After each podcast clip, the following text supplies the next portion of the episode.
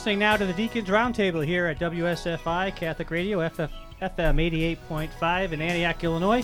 And we are here once again uh, during the pandemic, socially distant, spiritually close to everyone here, and uh, we hope you're all being safe out there. Uh, we are here with Deacon Dave Egan, who was uh, from Chicago for many years. Now he's at Our Lady of Bug Tussle or whatever it is down in Tennessee. And we have Deacon Eric from uh, Racine, Illinois. Racine, Racine, Illinois. Wisconsin, but you know you should be Illinois and should be Bear fans. At St. Lucy and St. Sebastian, and we have Deacon Mike Alandi from St. Mary of the Annunciation, and I'm Greg Webster from St. Raphael the Archangel in Old Mill Creek, Illinois. And we are very excited today that we have the the very well-renowned and and outspoken uh, critic of abortion in the United States. We have Father Frank Pavone from Priests of Life with us here today. Father Frank, how are you? I'm doing great, uh, deacons. It's great to be with uh, with all of you. Very good. And as we'd like to begin, we have uh, Deacon Mike will begin in a prayer. Yes, and with your permission, Father uh, Frank uh, Pavone, uh, I'm, I'm lifting this from your prayer. In the name of the Father, of the Son, and of the Holy Spirit. Amen. Father of our Lord Jesus Christ, you have filled us with your Holy Spirit, who is our advocate in the heavens, and you have made us advocates for the weakest of all, the unborn. We ask you today to bless all of us and all those who are your advocates. Give them and all of us who work in this great movement the protection of your providence and the peace and joy that come only from you and that nobody can take from us. We pray in the name of the Lord Jesus. Amen. Amen. In the name the Amen. Father, and Son, and the Holy Spirit. Amen. Father Frank, you should should be very honored. Usually, when Mike lifts a homily for one of us, he doesn't acknowledge it, but uh, today he did. so- very good. so, where are we? Where are you uh, calling us from, Father? Father, where are we? Are you in Texas today? Uh, I am coming from you today to you from uh, Titusville, Florida, and uh, Priests for Life bought a building down here just a few years ago. We outgrew the building that was our headquarters in New York City for some 17 years, and now we have a beautiful place right on the Space Coast here on the central uh, east coast of Florida. And how is the pandemic going? We hear all these stories about Florida falling in the ocean and burning up and everything. Is everything uh, going well? Okay for you? well, well, for, for, fortunately for us, it's going well, you know, and, and it's it's you know, p- folks need to uh, remember that it, it's a very localized phenomenon now. I mean, you can be, you know, various parts of Florida, like our county, for example, uh, fortunately has had a very low number of cases. Go down to like Miami area, it's more of a problem. So it's very much different from. um county to county. But fortunately, we've been doing fine. Our our staff has been able to return to work at our building, and uh, and we, you know, praise God, we've been able to keep our projects going full speed ahead, even during the whole pandemic, because uh, we're structured in such a way that we've got we've got staff in multiple cities, and working remotely has been. Uh, Part of the fabric of our of our life from the beginning. Uh, so we were, uh, as a ministry, uh, really not that uh, that severely impacted. That's very cool. Of course, you know, I'm calling you from Illinois, so I think just for talking to you on the phone, I got to quarantine myself for 14 days. But uh, but who, who knows what's going on next? So, so Father, can you tell us a little bit about your story? About uh, I, I know you're from the New York area, right? Originally. And, Yes, uh, that's right. Can you tell us about your calling and, and how you became uh, such a wonderful uh, advocate for the unborn? Well, yes, gladly. And you know, I uh, I went to public schools. I was always very much into my studies, and um, as far as church, you know, our family went each Sunday to mass, but we, we really were not involved in the church or religious activities anyway beyond that.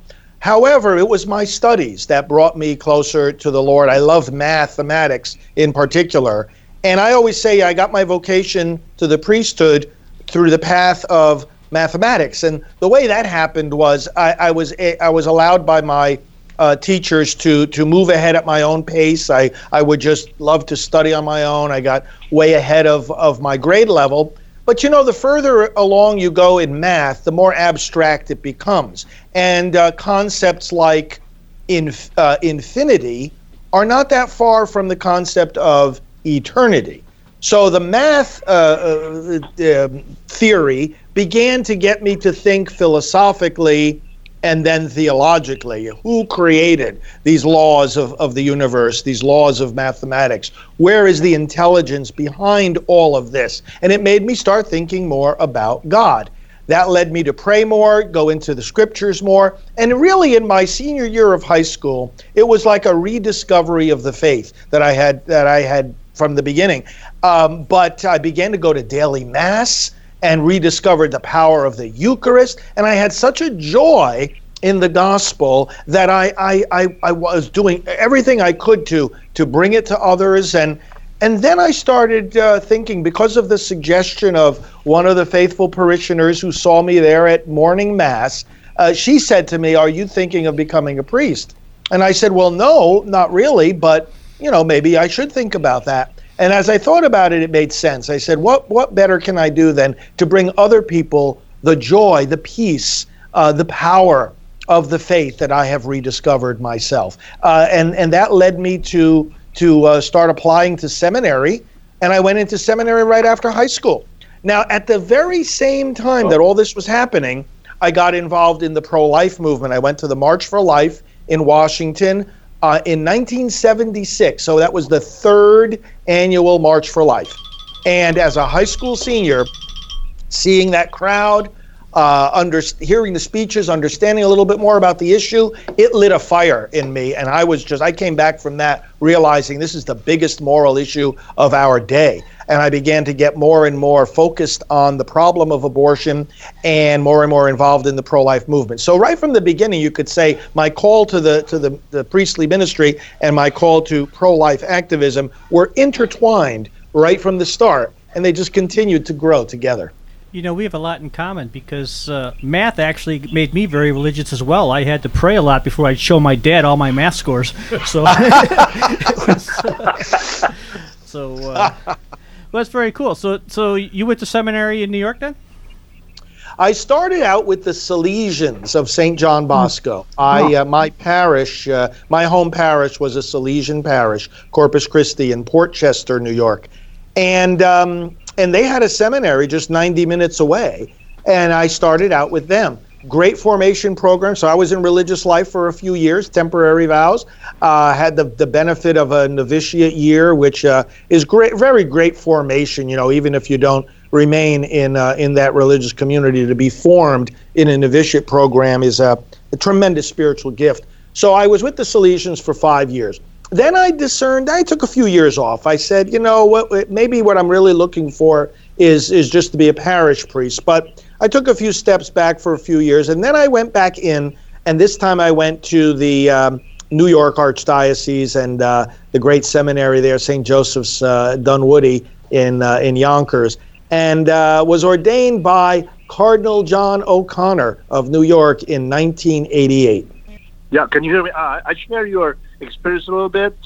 I was in the seminary at uh, after the age of 12, and I took a temporary vows and then I left. But unlike you, I didn't come back till 2000, uh, year 2000 to become a deacon. Ah. So I ah. understand the V-shape. Yeah.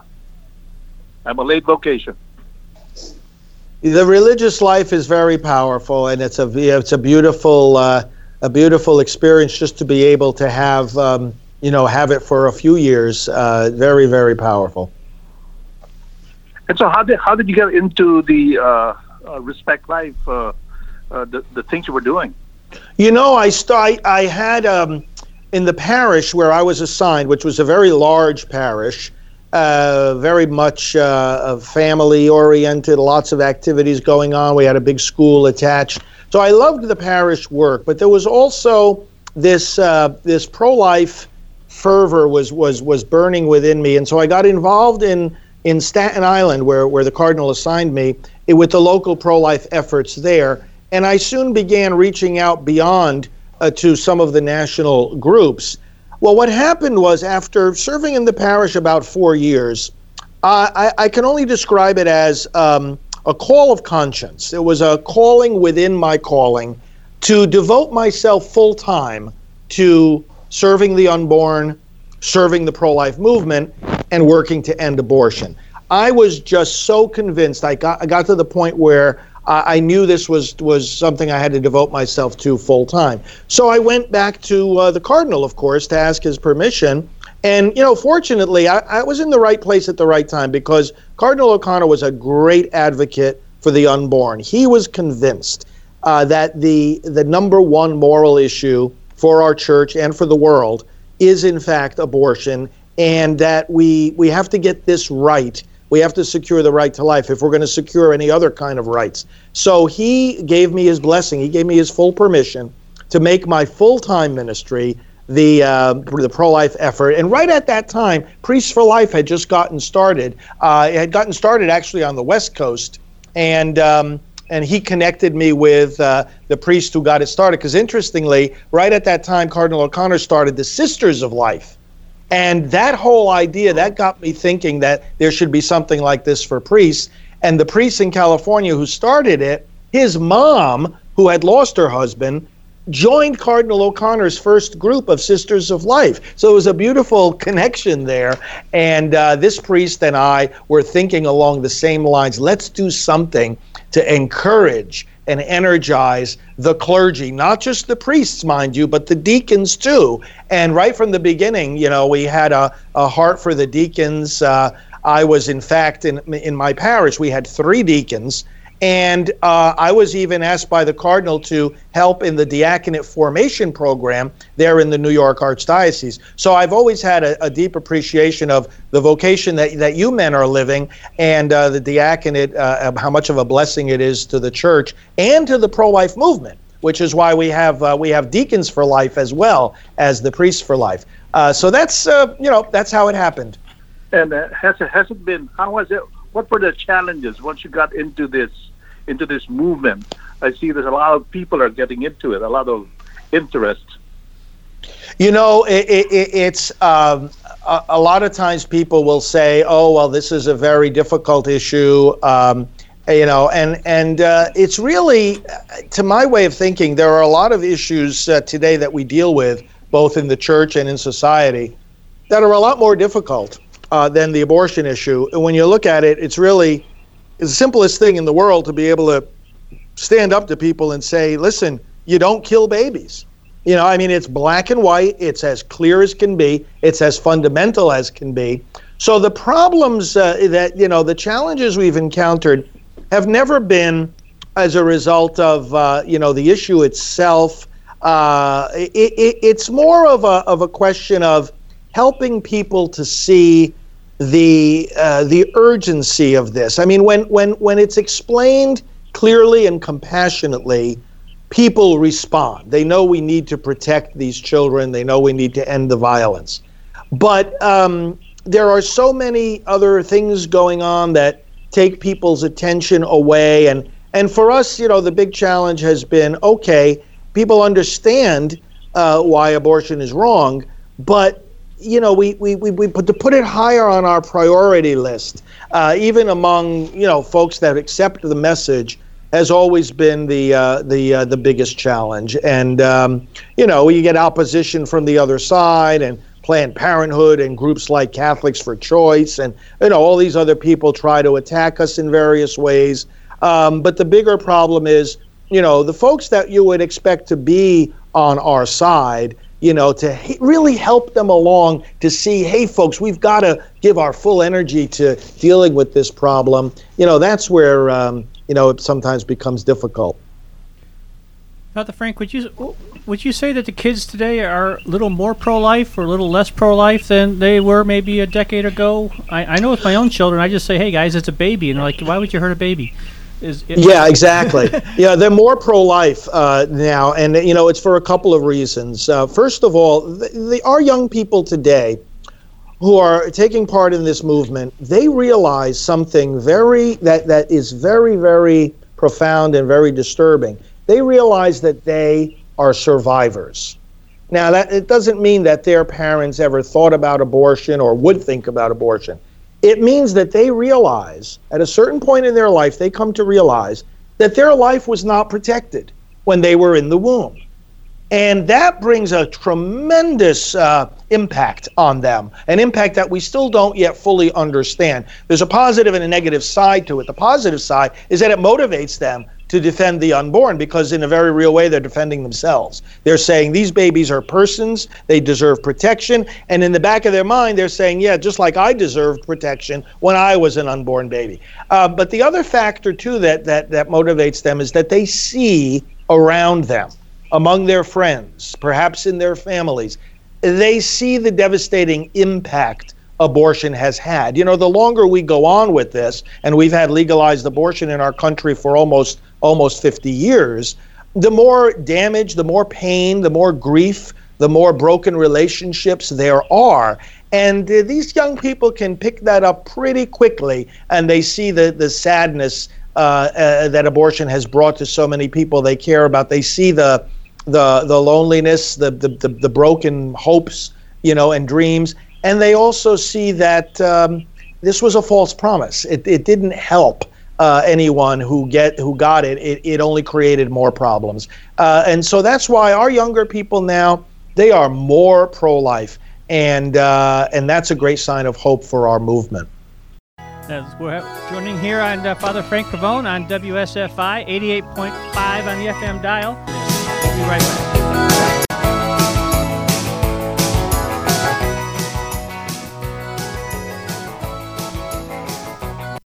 Did you know that you can listen to WSFI 88.5 FM Catholic Radio from anywhere in the world? Our live internet stream is available at WSFIRadio.org. Just click on Listen Live.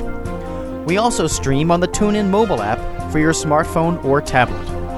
For iPhone and iPad users, visit the App Store, download the TuneIn app, sign up for a free account, and then search for WSFI. Click Follow to add us to your profile. For Android users, visit the Google Play Store, download the TuneIn app, sign up for a free account, and then search for WSFI. Click Follow to add us to your profile. Need help? Call us at 224 206 8455. That's 224 206 8455. This is Father Joseph Mary Wolfe from EWTN. Catholic radio is important because you reach people where they are. Often people may be traveling in their cars, they may be at home doing other things, and they can still be growing in their faith. They could be participating in prayers. That we have all of these stories of people who were touched by what they heard on the network. They came into the Catholic faith and many other stories of how people's lives were changed for the better through Catholic radio. WSFI 88.5 FM Catholic Radio is committed to bringing quality Catholic programs to our local community. We only can do that with your financial support. Take a moment now to donate online at WSFIRadio.org or mail your tax deductible donation to WSFI 88.5 FM Catholic Radio, P.O. Box 885, Libertyville, Illinois 60048. That's WSFI 88.5 FM Catholic Radio, P.O. Box 885, Libertyville, Illinois 60048. Donations of any amount are greatly appreciated. We are back on WSFI 88.5 with my microphone turned on again. Sorry about that, Father Frank. If I, I messed up a little, little bit, uh, they just told me they're going to dock my pay for the month, so uh, guess my daughter can't go to college. But uh, anyway, uh, talking to Father Frank Pavone from the Priests for Life and, and some of the issues going on in the uh, in the world today with the with the pandemic and everything else, but uh, and all these different issues were going on, we can't forget the, the, the sanctity and, and the Imago Dei in all of us, the beauty of the unborn. And so we're talking to Father Frank about some of the issues and some of the things going on. And I think Deacon Eric had a question for you, Father. Yes. Okay. Yes, Father. Um, so we're getting near five decades of abortion being the law of the land. And on top of that, you know, we're in the 60s of millions, 60s of millions of abortions that we can count. That's not counting the uh, chemical ones that uh, are out there. How do you think God is viewing our country through all of this? What What do you think heaven? How are they looking at us, and what do you imagine that to be like? You know, uh, the the the uh, I often think of the uh, verse we find in the prophet Jeremiah, uh, more tortuous than all else is the human heart beyond remedy. Who can understand it? And uh, there is a, uh, you know, there is a mystery here where when something is so basic, like you got to protect babies, you know, and when their defenselessness is really an argument for more protection, not less. And when it really comes down to the very survival of our own species, you know, one has to wonder how on earth can we have, you know, 60, 61 million aborted babies uh, now in our in our in our history? How could this be?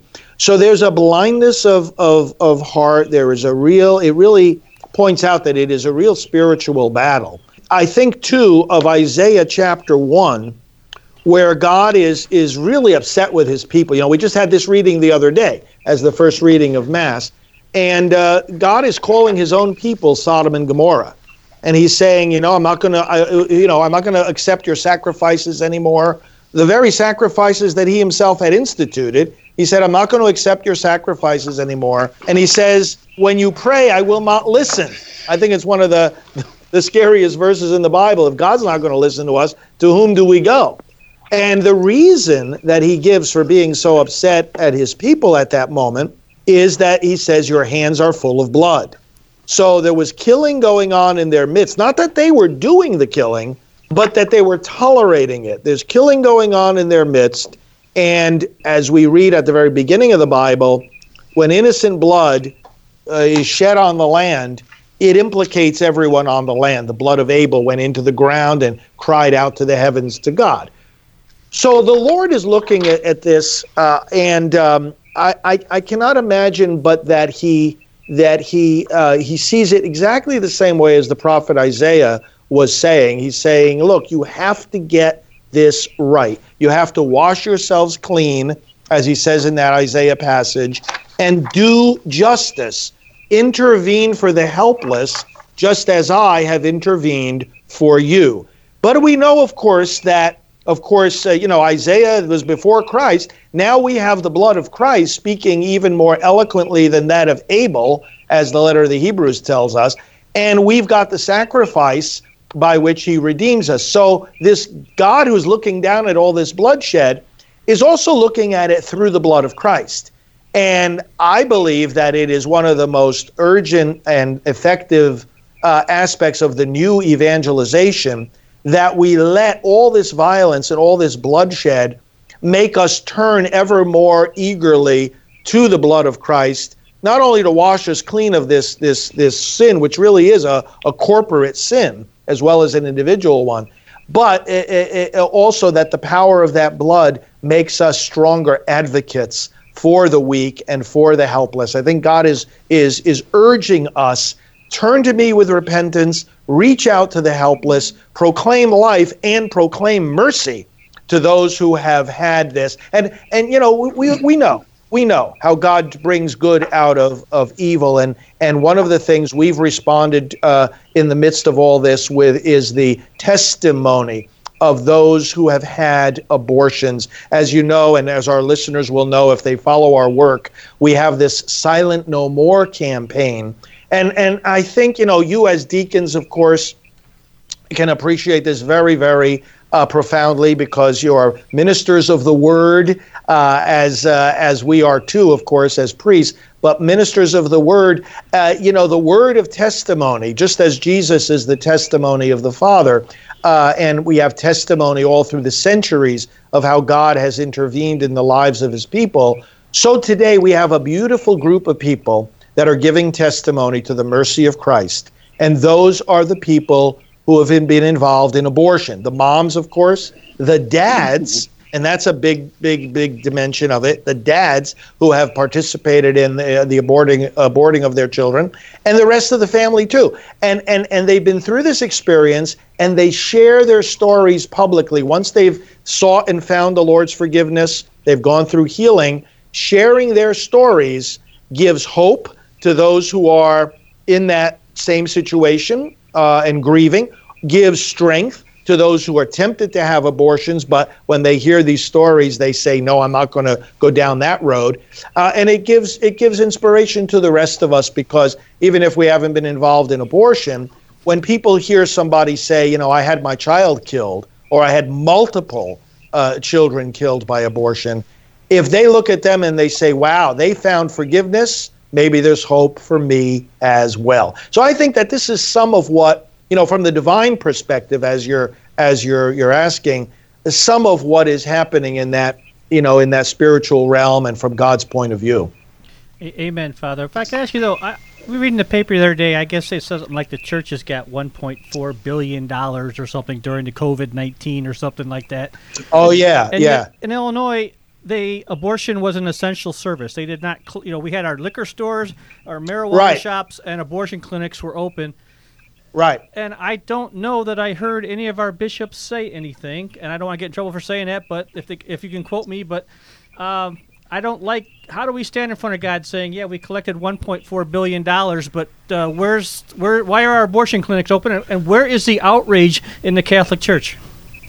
Yeah, wasn't that a sad thing? I mean, that that was brought up uh, during the cor- during the course of this pandemic by a lot of folks in the pro life movement who were very disturbed by this, and rightfully so. And it shows, you know, for one thing, it shows the arrogance of the abortion industry because they believe not just that this is should be legal, they believe this is such a fundamental right that nothing should interfere with it, not even a pandemic. And they had no regard for the health of their own workers or of the people that were coming in those clinics for abortions. And that should not surprise us because they have no regard for life. I mean if you can't if you can't regard the life of that baby as sacred you're not going to regard anybody else's life either. So we saw the arrogance of the abortion industry. We saw their their complete lack of regard for life.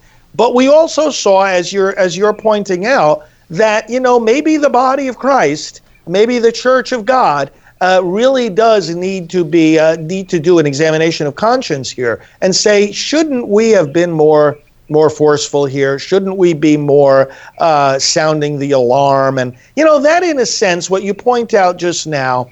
Uh, and, and and as you say, you know, obviously it's a it's a sensitive topic because we love our church. We're we're loyal to our our uh, our bishops and so forth. Yeah, we better but say, you know, say Michael we're also you know we're also, you know, human beings who have two eyes and two ears, and you know, we understand what's going on, and and it's like, you know, we can't ignore the problems, and and and the and and this is one of the things we try to do through priests for life and deacons for life is to say in a very respectful but clear way, listen, everybody, we're believe we're the ones who need to lead the way. We're the believers in Christ. We are the church. We are the the moral conscience of the world uh, we are the, the defenders of the defenseless. You know, Jesus had a preferential option for the poor. He came to save the weak. If we're not going to save and speak up for the weakest of the weak, if we're not going to be the voice for the voiceless, who is? And it, it, it can't get too much worse than it is now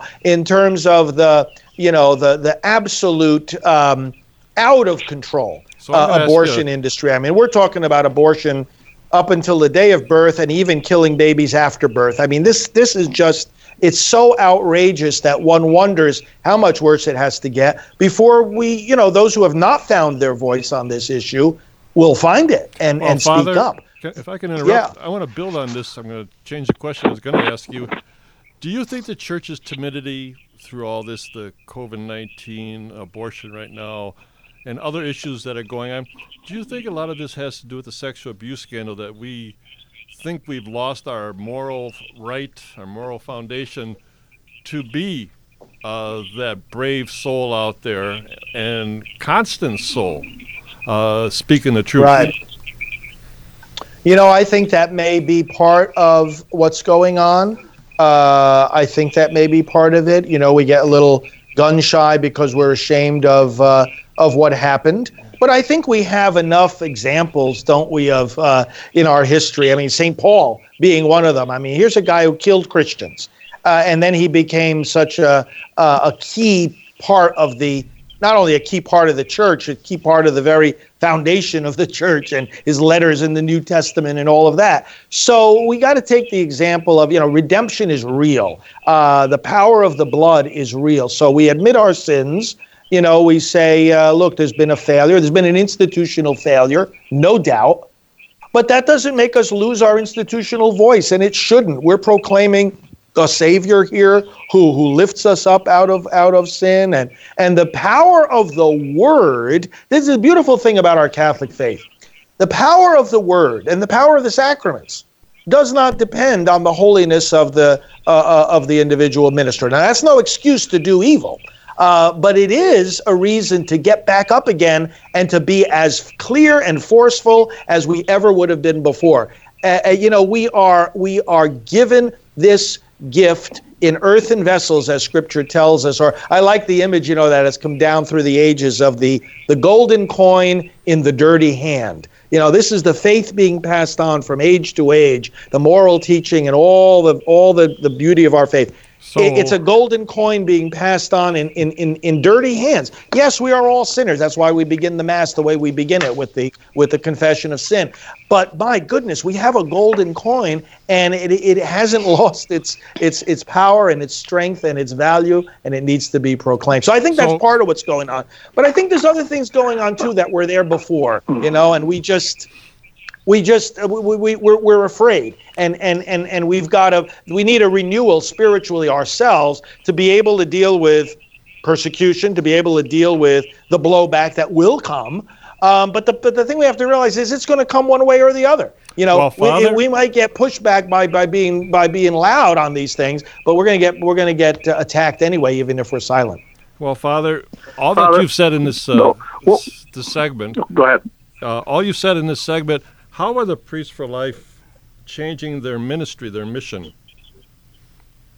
Well, the Priests for Life have been, uh, we've been evolving and growing. Uh, you know, we, we retain the core of our mission to help our brothers in the clergy, again, priests and deacons. Uh, we have resources for preaching, on this message. I have a book that goes through all the all the Sunday readings of the entire lectionary, and uh, uh, with with hints on how to preach on this issue. Uh, we have prayer resources, and so at the core of our mission is encouraging the clergy to to be strong leaders on on this topic, uh, and then of course the healing ministry for those who have had abortions. Under our umbrella, we have Rachel's Vineyard, uh, the largest uh, ministry for, for healing after abortion. Many dioceses use Rachel's Vineyard retreats as part of their outreach to the wounded.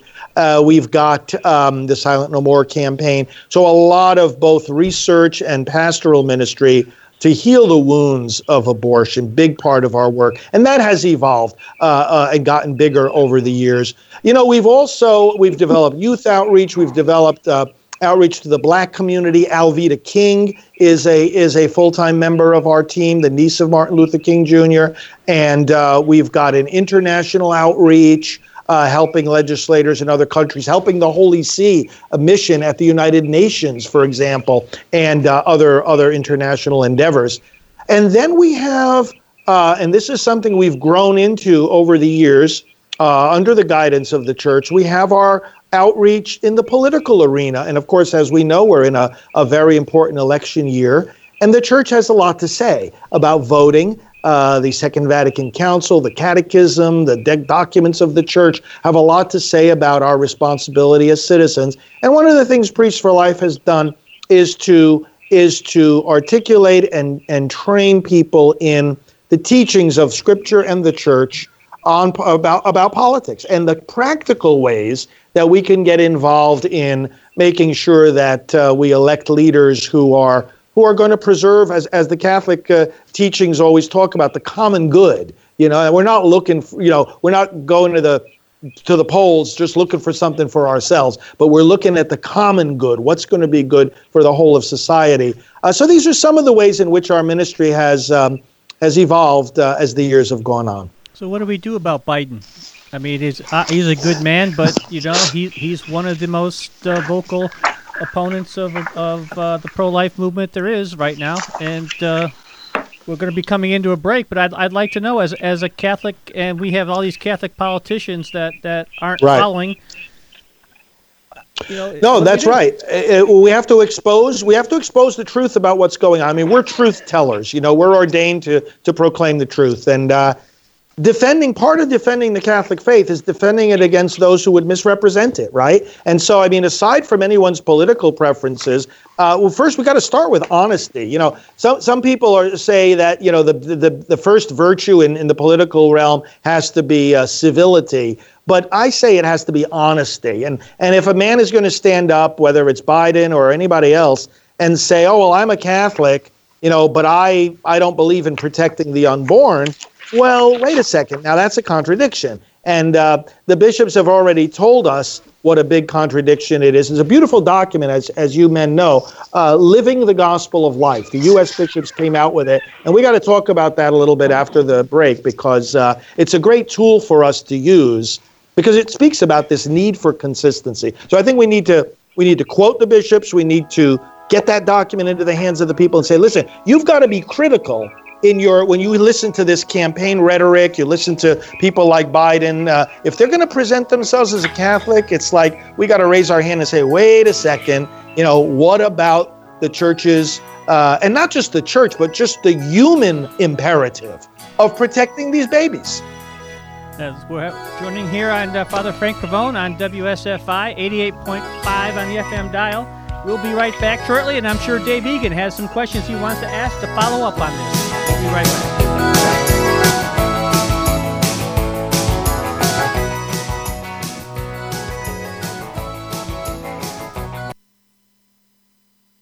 Building homes, building community, building hope. Habitat for Humanity Lake County welcomes you to serve God's people. We invite you to build and rehab homes with Habitat for Humanity right here in Lake County. You can also donate and purchase building products, newer appliances, and non upholstered furniture to the Gurnee Restore. For information, visit habitatlc.org.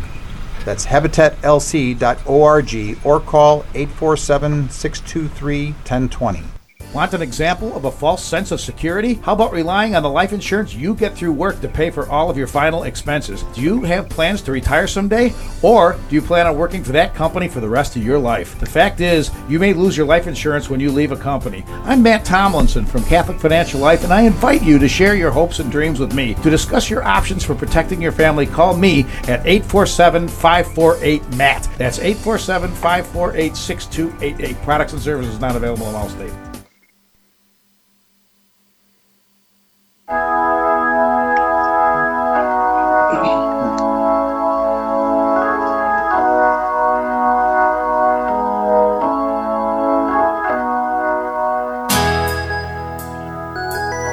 We're back on the Deacons Roundtable WSFI 88.5 on your FM dial. We're talking with Father Frank Pavone of the Priest for Life. And uh, I know Dave Egan wants to talk to you, Father, about Deacons for Life, but I, I got to ask, since it is an election year, we're going to hear all these people say, well, I'm personally against abortion, but, you know, as a lawmaker, I have to defend a woman's right to choose. I'm so I know you hear that all the time. What do I say? Well, as a lawmaker, you have to protect life. That's the first purpose of government. That's the first duty of, a, of an office holder. We need public servants who know the difference between serving the public and killing the public. If they only are looking at abortion as a woman's right to choose, you know, they're just not being honest with themselves or with their or with their pe- with their people. It is the killing of a baby, and you know that's not something they have to ask the church to tell them. They just have to ask the abortionists if you get the medical textbooks on how abortion is done, uh, you see they use the words dismember and decapitate. You know, they talk about the arms and the legs being pulled off. The interesting thing, uh, uh, uh, my brothers, that, that I always notice about those who defend abortion, whether it's in academia, in the media, or in the political realm, is that those who defend it refuse to describe it and and and this again is where you know the truth telling that we are called to to manifest comes in why aren't you describing what you're defending you know and so i would say to you know joe biden and nancy pelosi and all these pro-abortion politicians and back in the days of uh, the clintons and uh, obama i said to all of them I said, you know, you're, you're, you're standing up here and, you know, with all these eloquent words, you're trying to defend legal abortion and you're talking about right to choose and health care and constitutional rights and freedom. Why don't you start by telling me what an abortion is? And you'll never hear them use the words arms and legs and dismember and decapitate, but those are the words that the medical textbooks use on how you do abortions. So there's a big disconnect here. And I think we start in solving this problem by simply calling people to, uh, I, you know, be honest about what they're talking about and that's a good that's a really good place to start because then the solution becomes obvious i mean it seems to me and, and, and you know, John Paul II said this. And in fact, our, our own bishops said this in that document, Living the Gospel of Life. They basically said this look, if you can't get this right, you can't get any other issue right. You know, if you're willing to take away someone's right to life, well, you've taken away their education. You've taken away their health care. You've taken away their protection from uh, uh, terrorism. You've taken away their right to work. You've taken away their right to immigrate. You've taken away everything if you take away their life. So don't pretend to be an advocate for human rights in all these other issues, but oh, I have to protect the right to choose. You know, if they choose to kill a baby, and therefore you undermine all the other stances that you take. So this uh, is Deacon Father, Dave Egan. I was oh, going to jump go in that um, you, I couldn't have asked for a better segue into the questions that I was going to ask you. So, give it a little bit of a background and where I'm coming from. So, I've been very involved with social justice for the last almost 30 years. I've been doing for 27. Um, and one of the points in one of the assignments I had was dealing with all the social justice issues in the parish. Uh, yes. Like a committee with it. So, one of the dilemmas that I always faced uh, and got feedback from both ends is the a lot of the other pro-lifes considering the the I guess pro-life as anti-abortion groups versus pro-life, and then having their almost a silo mentality, but the other groups also having a silo mentality and not having feedback and cooperation on dealing with it, understanding that it's all human life for the common good. And so, yes. On a practical end, for a lot of the ministers and people in these groups, how do you deal with this? You know, I think we have to look at a parallel in the in the in the in the business world. You know, we uh, first of all the you know there's anyone that's been involved in strategic planning or creating business plans knows the difference between a vision and a mission and then a mission versus the the strategies, the objectives, the goals, the tactics, right? So you you you set out a, a, specific mission, and then you develop your your your your your benchmarks and your your your intermediate goals in order to get there. But a mission is not a vision. In other words, I think in the church we tend to think, and rightly so, we've got this beautiful unified teaching uh, that covers a lot of issues um, and, and, and we, we respect and protect human life from conception to natural death. There's no other way, of course, to, you know, to approach human life. It, our, our, our, ethic has got to be uh, consistent. John Paul II said this, you know, love is, is consistent across the board. Okay, so we start with that as our ethic. And we understand in the church what we're trying to do is build a culture of life we're trying to protect life from conception to natural death, and that gives rise to hundreds, if not thousands, of uh, issues that, that we might call social justice issues. Uh, and to say that we want to build a culture of life that includes all these things, that, it seems to me, is our vision. A vision is what is your preferred future? What do you want the world to look like, you know, once you've reached your goal? And that's the vision of the church.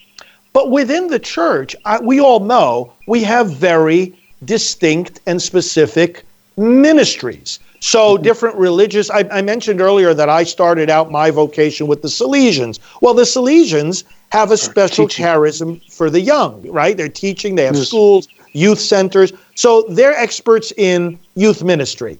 Um, the Franciscans, I mean, the special service to the poor. You have other religious orders and and and and and uh, uh, people in the church that are dedicated to health care and, and, and running hospitals and others who are setting up uh, missions in the foreign lands. So when we look at this, uh, we look e- either at the business world where you say, okay, each business has got its specific mission.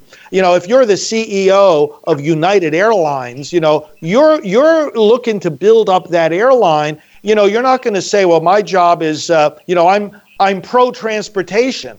Well, you are pro transportation, but you're not, you know, you know, building up Amtrak uh, uh, railways and, and trains, you're, you're building up United Airlines. So, and everybody realizes that these specific areas of focus, even if they consume a person's entire profession and life, are not incompatible with having a respect, with having a, an, an, uh, uh, an integral awareness of all the other commitments that other people have. We need to learn how to do that when it comes to these battles for, for human life. And and and and you know those that are that are doing one type of work or another can't look down on the people who are doing the other types of work and think that they're less committed. You know, uh, uh, uh, uh the American Cancer Society, you know, shouldn't look down on the American Heart Association. You know, oh, we're there. You know, the one is not concerned about the other. That that would be crazy.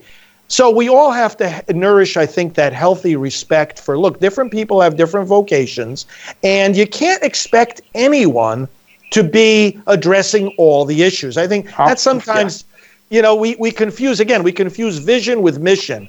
Um, we at Priests for Life are, are, you know, unapologetic in saying our mission is to end abortion. And, um, you know, we, that doesn't mean we, we don't also want to end the death penalty. Doesn't mean we don't also want to uh, uh, uh, bring an end to poverty. You know, it means this is the mission God has given to us. And we say amen to all those other efforts as part of the one church. So I, I hope that's, you know, those are some of my thoughts when it comes to no. this very real problem.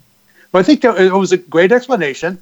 Um, and now the other side is trying to coordinate it. Okay, if we're going to be very good at advocating the removal of abortion in society, how are we as society going to put the effort in to support every all the other things that are involved with that as far as like early childhood education daycare adoption? How do we have all of these support things so that we're not just saying oh don't have an abortion and you know thank you very much here you go? Right. Right.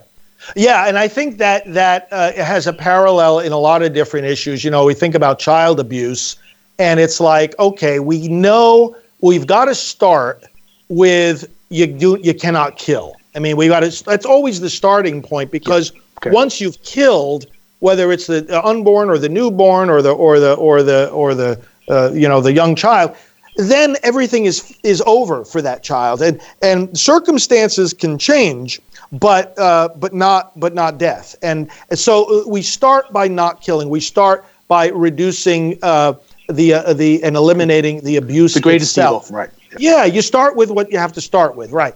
Now that that and then and then the building up, as you say, there's got to be a building up of all kinds of support systems. And I mean, we see in the pro-life movement in the in the church uh, that the people who are advocating most strongly to to bring an end to the killing are in fact also involved in strengthening these programs. I mean, they look at the people who run the pregnancy centers, you know, they're convincing women not to have abortions and they're also giving parenting classes and they're providing, you know, all, all kinds of, of uh, networks, you know, to give these people good medical care and social services. And this is where then, you know, the other, I mean, we, we look at the Catholic charities, for example. I mean, the church is doing such an incredible job in such a wide variety of social services. When you look at Catholic Charities, just the list of of services that are provided, right? I mean, part of it is alternatives to abortion, but that's one of like, you know, hundreds of different different things. So the church gives the example here, and working with our lawmakers,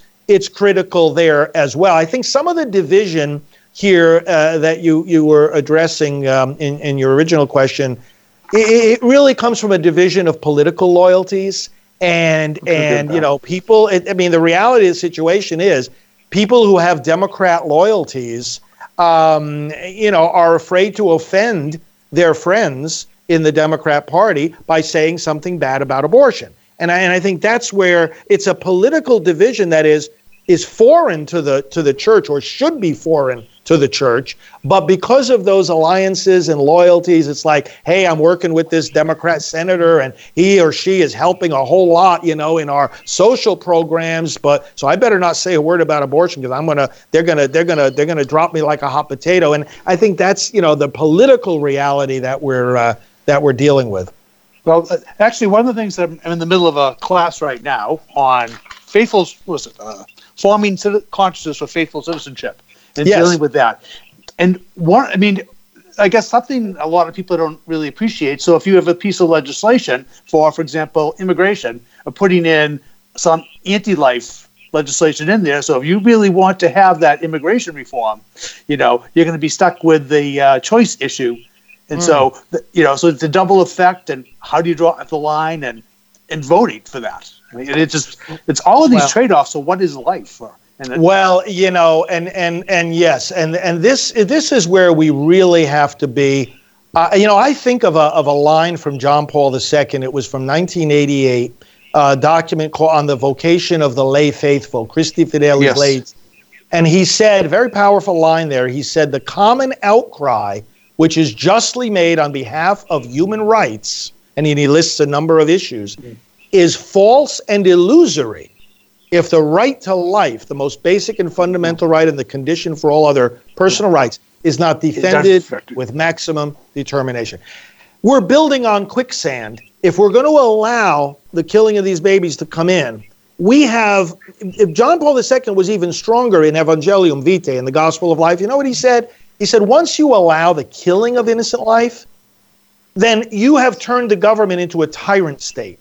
His words, tyrant state. And he said it's the death of true freedom. It's a caricature of democracy. And he said the disintegration of the state itself has begun. So, in other words, when it comes to the, the killing of the innocent, it's not even a matter of a balancing act.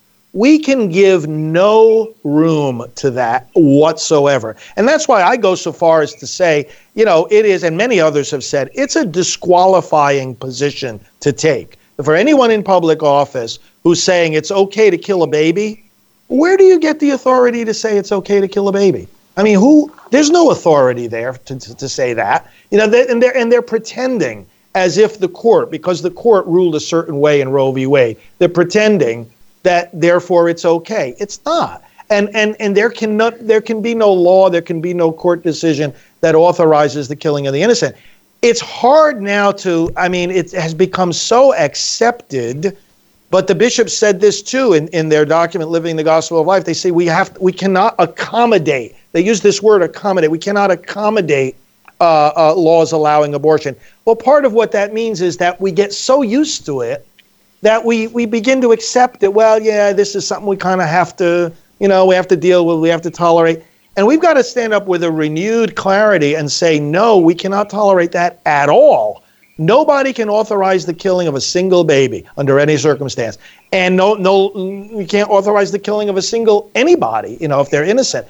So the point is that, um, yeah, it requires a real, real, hitting a real clear spiritual and moral uh, and intellectual restart button and saying just no right from the start. And I think it goes back to what we were saying before, too. That the word abortion has lost its meaning for a lot of people. And, uh, you know, unless they get back to describing what it is and even looking at what it is, we're not going to, you know, make much, uh, much progress. Hmm. Uh, thank you. this was absolutely a great discussion. I really enjoyed this. Thank you. Me too.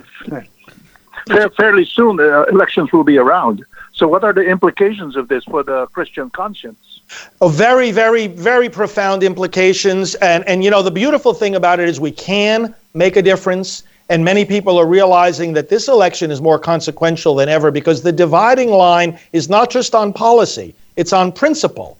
And the church's uh, the fundamental rights of human beings are at stake. You know, it's not. You know what it's like. I compare it to if two politicians have different ideas about how to reduce crime in their community you know, may the best man win. You know, lay out your case, do your argument, debate it, trial and error, see which plan works better. That's fine. People of the same principle can can disagree about policy. But what if a third candidate came along and said, Well, I'm campaigning on the right to crime? I think we should have more crime. You know, that's not just a difference in, in policy now, it's a difference in principle. You're going after a different goal. When it comes to the abortion issue, this is not a difference in, in simply in policy. You talk about the killing of the baby, the policy is the principle. And, and, and the church stands on one side of that and one side only, the side of life. Same thing with the freedom of the church. I mean, we've got political divisions now, not about how to best protect citizens' religious freedom, but about whether to protect it. And when a, when a, when a candidate or political party comes against uh, our religious freedom, for us, there is no neutrality about that. You know, so I think that um, uh, if this is a key moment. I want to invite folks to go to our election page. We have a special page called Pro Life Vote uh, .com, and there's a lot of info there about voting, the practical area, and we have a prayer campaign too, electionprayer.com. And I want to invite all the parishes, deacons, priests, faithful uh, families, say this prayer for our nation's elections, and let's get registered to vote. Let's influence others. Let's spread the church's teaching, and let's uh, let's uh, advance the culture of life in this election. Amen. Father, we have about 30 seconds amen, left here. Amen. Can we uh, can we have your prayer and a blessing for our listeners here at WSFI?